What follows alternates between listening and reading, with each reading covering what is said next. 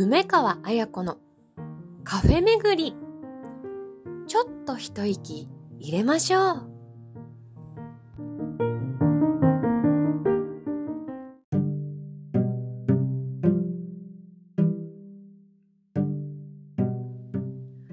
皆さんごきげんよう !2023 年11月17日金曜日いいな、いいなの日ですね。皆さんお元気でしょうか？女優の梅川彩子です。ということで、本日、えー、先ほどオーディションに行ってきていて、ちょっとこういうちょっと高めのテンションでございます。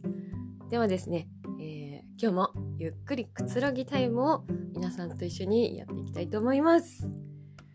皆さん11月の2週目ですね、いかがお過ごしでしょうか？そして、えー、ここで発表となります。ドゥルルルルルルドロロン。先週言おうとしていたことなんですけれども、実はですね、梅川、12月にドイツへ行きます。わー、突然の発表ですけれども、ちょっと冒頭で忘れないうちに言っておこうと思います。あれだけですね、今日、今年の3月、4月くらいに、えっ、ー、と、ね、森鴎外さんのあのカフェに行ったりとかあとあのドイツが好きなあのカフェの店主さんのところでドイツ話を聞いたりとかした時にこんなにドイツドイツって続くのってドイツ行くのかなっていう話をしてたと思うんですねここのカフェ巡りで。そしたらですね あれよあれよと決まりました。えー、ドイツしかも私の好きなクリスマスマーケットシーズンにちょっとドイツに行ってきます ちょっとついていけないですよね、このいきなりの、えー、話なんですけれども、そのうまい具合にですね、そういうのが決まりまして行くことになりました。なので、今年はスペインとドイツでカフェ巡りできるのかなと楽しみにしております。スペインね、コーヒーの会がすごく、あの、良かった感じがして、ドイツのね、あの、カフェのやつも録音してこれたらいいのになと思っていますが、えー、ドイツカフェについてもクリスマスマーケットどうだったかについても報告したいと思います。はい。そんなわけで。だから皆さん、そう。言ってると、そうなるよ。気をつけて。そう、言ってるとそうなるよ。気をつけて。いいことも、うん、これはいいことなんですけど、なんかそう、そうかもしれないって言ってるのは、そうなります。だからね、あの、ちゃんと自分が願ってることとか、望んでることをなるべく言うようにしようって思いました、今回のことで。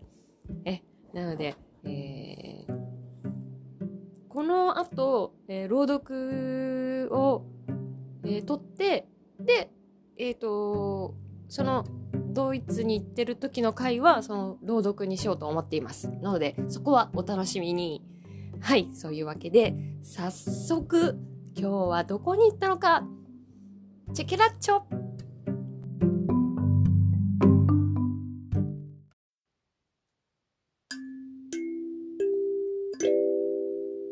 今日は何カフェ？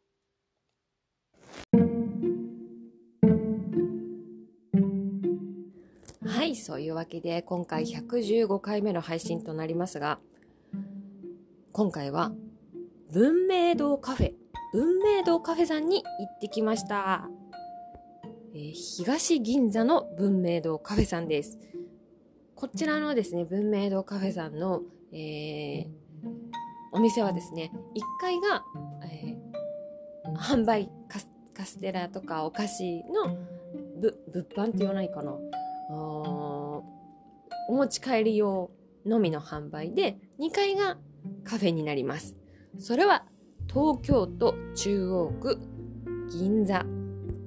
そう。東京都中央区銀座に あります。ちょっと今確認しながら言っとこうかなと思いました。文明堂カフェ東銀座店さんですね。中央区銀座4丁目にあります。最寄り駅は東銀座駅。もう徒歩、銀座駅から徒歩1分です。もう目の前です。しかもですね、東銀座の駅を降りますと、あのー、歌舞伎物ですね。歌舞伎のショップ、そして歌舞伎小粋な商品が、えー、並んだ歌舞伎グッズや、えっ、ー、と、小粋なグッズ、しか出てこない。なんだっけな。例えば、えっと、伝統小物をですね、販売してる、えー、フロアがある、そこの地下から上がってくると、みんなの、みんながご存知、歌舞伎座が、綺麗な外、外観綺麗、綺麗になった東銀座の、えー、歌舞伎座があります。その真横に、えー、文明堂カフェさんおります。大丈夫ですかね？今日はちょっと声を張る感じで言ったので、ちょっと、えー、あの、リラックスできてますかね？リラックスしながら聞いてください。ね、皆さんね、お茶飲んでくださいね。ちょっと、いつものトーンよりワントーン高めですけれども、あの、通常の気持ちです。通常の気持ちです。そんなわけで、文明堂さんに行って、えー、私が気になったメニューは、ドゥルルルルルルルルルルルルルルドリンクチョコットスイーツセットどういうことだっていうとですねドリンクを頼んで、えー、通常のサイズよりちょっと,、えーと、ミニですねミニスイーツセットを頼みました文明堂といえば皆さんご存知カステラカステラをシンプルに食べる手もあるんですけれども私が最近気になってるフルーツサンドを、えー、カステラで、えー、作っているそのフルーツサンドと文明堂さんのコーヒーをいただきました。つまりミニスイーツセットの内容はコーヒーと、えー、カステラのフルーツサンドをいただきました。そう、このカフェはですね、先週のカフェとは違う別日に行きまして、で、ちょうどお腹が空いてた時に、どこにしようかなと思ってた時に現れました。文明堂さんのキャラクターがいるのを初めて知って、あ、文明堂、ね、皆さん知ってる、なんだっけ？皆さん知ってるよね、ありますよね？カステラ1番、電話は2番、3時のおやつは、はい。うん、ねにょはい。そうです。そうです。そうですね、皆さん。ちょっとここでね、コラボレーションできたんじゃないかなと思います。そう、ミニのフルーツサンドになったカステラって食べたことないと思って注文したんですけれども、店内は、あのモダンな感じです。あの歌舞伎座の横で和、和っぽい感じの雰囲気はあるんですけど、あの和モダンな感じの、あのとってもシックで、大人の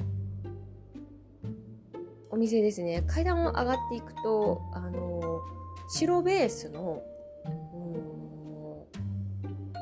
うん、白ベースであんまりねあの店内が明るいっていうよりかはちょっとワントーンぐらい 私のこの喋るのワントーンぐらい下の方でえっ、ー、と明かりがあのある感じなのであのあ昼間でもそうです。昼昼間行ったんですけども昼間でもちょっとワントーンあの香料があの控えめの本当にこう大人の空間でしたね。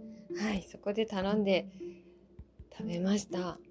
あのー、皆さんこうこう言いますけれども文明堂さんとてもあのリッチなカフェでございましてあのブレンドコーヒーというお飲み物はですね、えー、900円いたします。ドドン。そして、えっ、ー、と、芸者さん芸者っていうコーヒーの、え、ー、と、ブランドがあるんですね。芸者っていう、あの、前に、前に紹介したかった表参道のコーヒー屋さんもそれの芸者を出してたんですけれども、その時の芸者さんは、芸者のコーヒーは、1杯、うん、でもそれでも表参道でも700円か800円ぐらいであのーちょっと背伸びして飲ん飲んだことがあるんですけれども、えっと文明堂ののカフェさんはですね1000円でございます。銀座。文明堂カフェ1000円でございます。まあそれぐらいですね。えっ、とちょっといつものカフェよりちょっと贅沢したいなと思う時に入るととぶぴったりでございますね。でやはりですね、えーここで、あのー集まるお客さんたちは本当におしゃれをして銀座にふさわしいお上品なワンピース。そしてこうね女性の方で高齢ごあのごご年配の方でもやっぱりあの白髪だけどすごくこうなんていうのカールしててこう綺麗な髪型でこうねしっかりとこう綺麗なお洋服で、えー素敵なアクセサリーをつけているっていうあの品とあのリッチな感じがする、えー皆様が集まってあと感激終わりなのか感激今からなのかっていう歌舞伎ファンの方もいる感じがしました。はい。なので、あの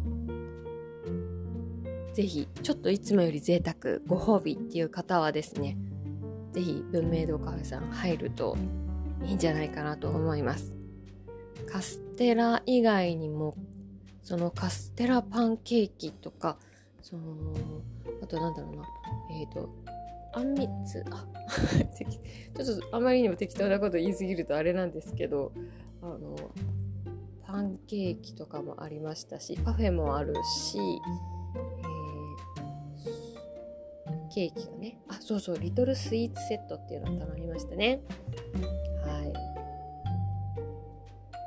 い。基本的にはコーヒー、お紅茶、それから、あの、ジュースがございます。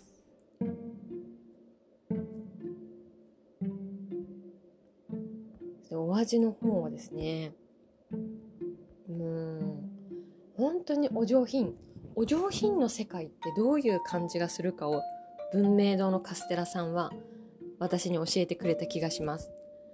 あの文明堂のカステラのお味は食べるとほわんとして軽くってしかも甘いんです。軽くってふわっとしてて甘いんです。つまりなんか思いました。このうんこのねこう豊かだなって思うところで食べる出てくる食べ物がこうふわっとして甘いっていうのがあの心地良いあのスイーツとして出されてるってことはですよ。美味しいと思われてるってことは。だからリッチなお味ってその甘さ控えめじゃないんだってことをなんか勉強になりました。甘いんです。甘い。あえっ、とカステラの下の方にちょっとザラメのようなちょっとカリカリ感のある甘さがあると思うんですけどそれもあの軽く甘いっていう感じです。甘さが横に広がっていく感じとあの生地もしっとりとしてるっていうよりかはふわっふわで軽い羽のような感じです。羽みたいなのがあのなんか豊かさってこういうことなのかなって思いました。だからその美味しいもいろいろあるけど豊かな美味しさっていうのはほわっと軽くてこうほわっと甘いっていうのがなんかこう表現されてるようであこれが豊かさなのかもしれないというお味でした。中にシャインマスカットとバナナが挟んでクリームががあったんですけれどももうとっても調和が取れててあの100個でも食べれる 美味しさでした。じゃあやっぱり文明堂のカステラさんのカステラの部分への感動はひとしおでしたね。もしかしてあの雰囲気のカフェで食べるからなのかもしれないし後ろに歌舞伎座を見ながらなのかもしれないですけどあ豊かな味とはふわっと軽くて甘いんだなって思いました。だから重くってこう甘くないもしくはうん甘すぎるはこう豊かな感じとはちょっと程遠いんだっていうことがすごく分かってあのあのなんて言うんでしょうね。あいろんなスイーツを食べてきていろんな美味しいを感じてきましたけどリッチな感覚豊かな感覚っていうのはこういうことなんじゃないかっていうのを、えー 一人、えー、噛みしめていました で。えっ、ー、と、おコーヒーの方なんですけれども、こちらはですね、あの、あっさり、朝入りのコーヒーで、ブラックでも飲めるような、そういう、本当にこちらも軽い。本当に軽い味で、しかも苦くない。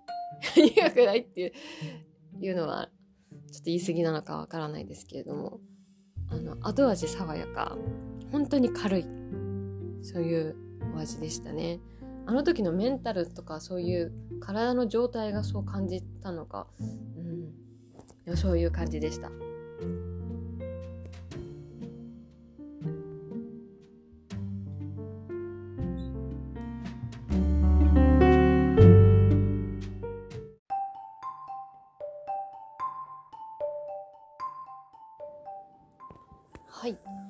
ここでですね、文明堂さんをちょっと紹介したいと思います。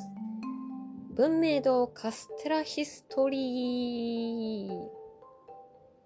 今でこそ多くの皆様にご愛願いただいている文明堂ですが、100年を超える長い歴史の中には様々な出来事がありました。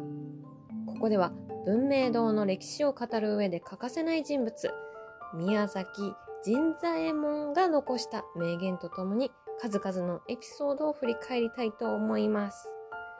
宮崎神左衛門はい。ざっといきたいと思います。1900年明治33年長崎に文明堂が誕生。神左衛門さんの兄中川安五郎さんが文明堂を長崎に創業。1908年明治41年神左衛門さん18歳の時に故郷島原を出て長崎へ。酒屋、自転車屋さん、雑貨屋さん、船員を経て、兄が経営している文明堂で働くことに。行商として雨の日も風の日も毎日決まった時間に市中を駆け回り熱心に仕事をこなしました。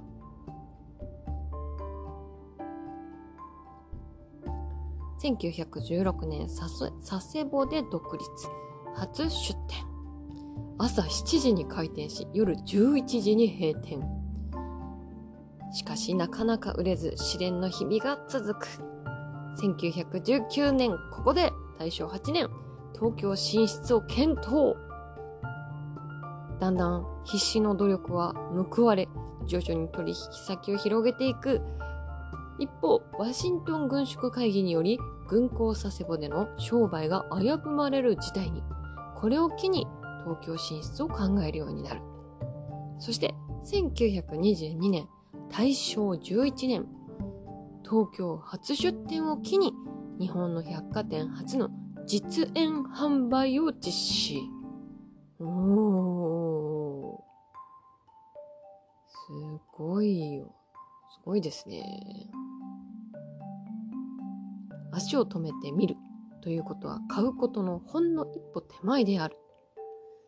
箱に詰められたカステラは中身が見えず不安を与えるという事実をお客様の目の前で詰めれば安心してご購入いただけるのではと逆転の発想に変えてしまうのが神左衛門さんのすごいところ。食品に販売の日付を押印するようになったのもこの時から。すごい。神左衛門さんの名言。私はお客様には4通りあると思っている。第1は直接のお客様。第2は間接のお客様。第3は人気のお客様。第4は声援のお客様。以上4種類のお客様は商売をする上にどれも欠けてはならない大切なものである。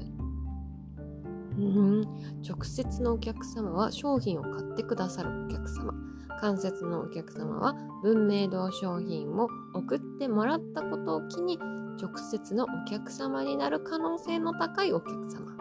人気のお客様は実演販売などを見て購入を迷われているお客様。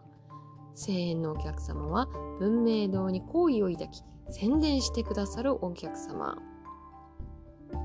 大抵の商人は直接のお客様のことしか考えないが、世間のすべての人がお客様だと考え、またお客様になっていただくよう努力することが大切など人材門さんは説いているそうです。あらゆることを考えていたということですね。いろいろ名言を出されているようですけれども、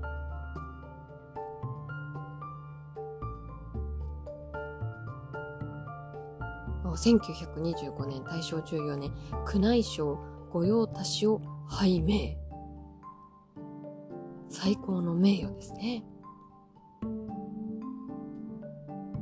配達もやります。すごい。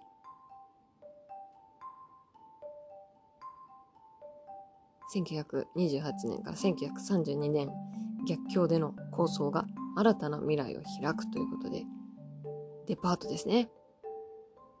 倍の給料を条件に百貨店の文明度職人を引き抜く事態が発生。なんとまあ 人材山さん、名言。踏まれても根強く保て、福寿草。やがて花咲く春に合わなん。百貨店との取引からは表面上円満の撤退だったが、人材門さんは辛抱強く我慢していた。この時、繰り返し口ずさんでいたのがこの歌である。自社製品を自社で売るという夢をひたすら追い続け、どん底から這い上がることに奮起していた。で、1933年、念願の自社売店をオープン。新宿店に、悲願、新宿店、そして神戸店、横浜店、銀座店になっていくわけですね。すごい。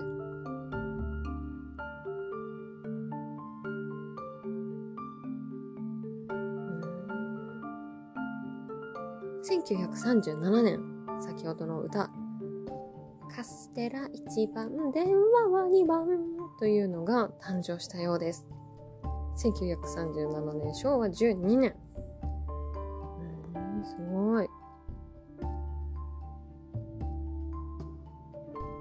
電話帳にも載ったということですね。本当に2番にかけたら、カスあ、カステラ屋さんは1番。細かいですかね。2番。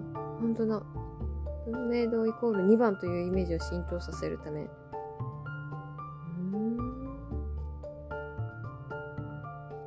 だとちょっと疎いかもしれないですけど、当時は多分文明堂は電話が2番だよって言うと、あーってなるのかもしれないですね。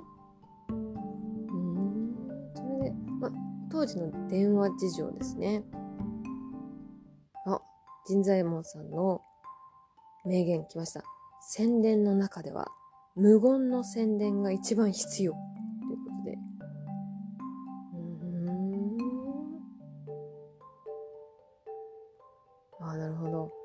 買わない人にも値段を知らせよ。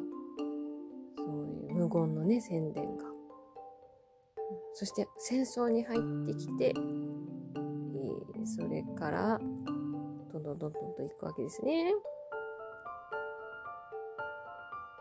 歴史が長い。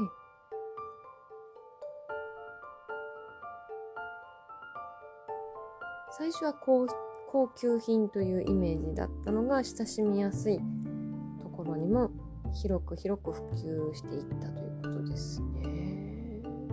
いかがだったでしょうか？私も知らないことがたくさんで、大正からのね、文明堂さんすごいですね。そうなると歌舞伎座さんはいつからなんだろうなんて考えたりとかして、えー、イメージ広がりますね。そんなわけで。銀座のお店はもしかしたらちょっとその、ちょっとご褒美のカフェになるかもしれないんですけれども、お土産のカステラはですね、あのお土産にも、あと、お家で食べるものにも、あの、とてもいいんじゃないでしょうか。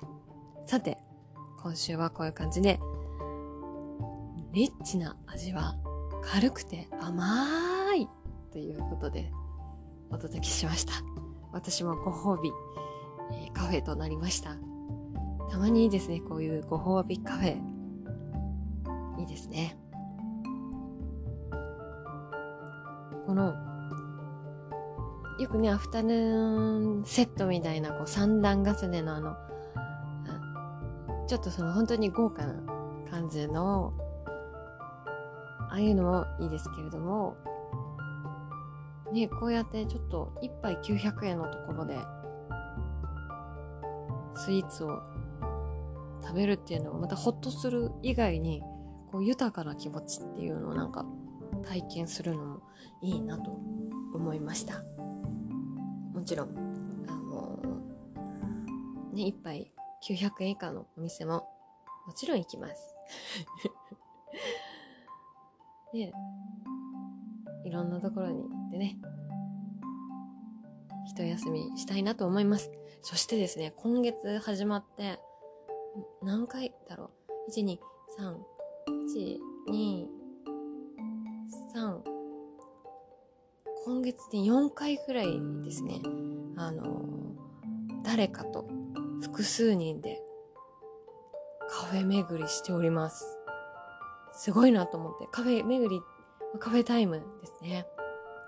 これは画期的だなというか、すごいなと思っていて、今日なんて初めての、あの、役者同士でカフェ巡り？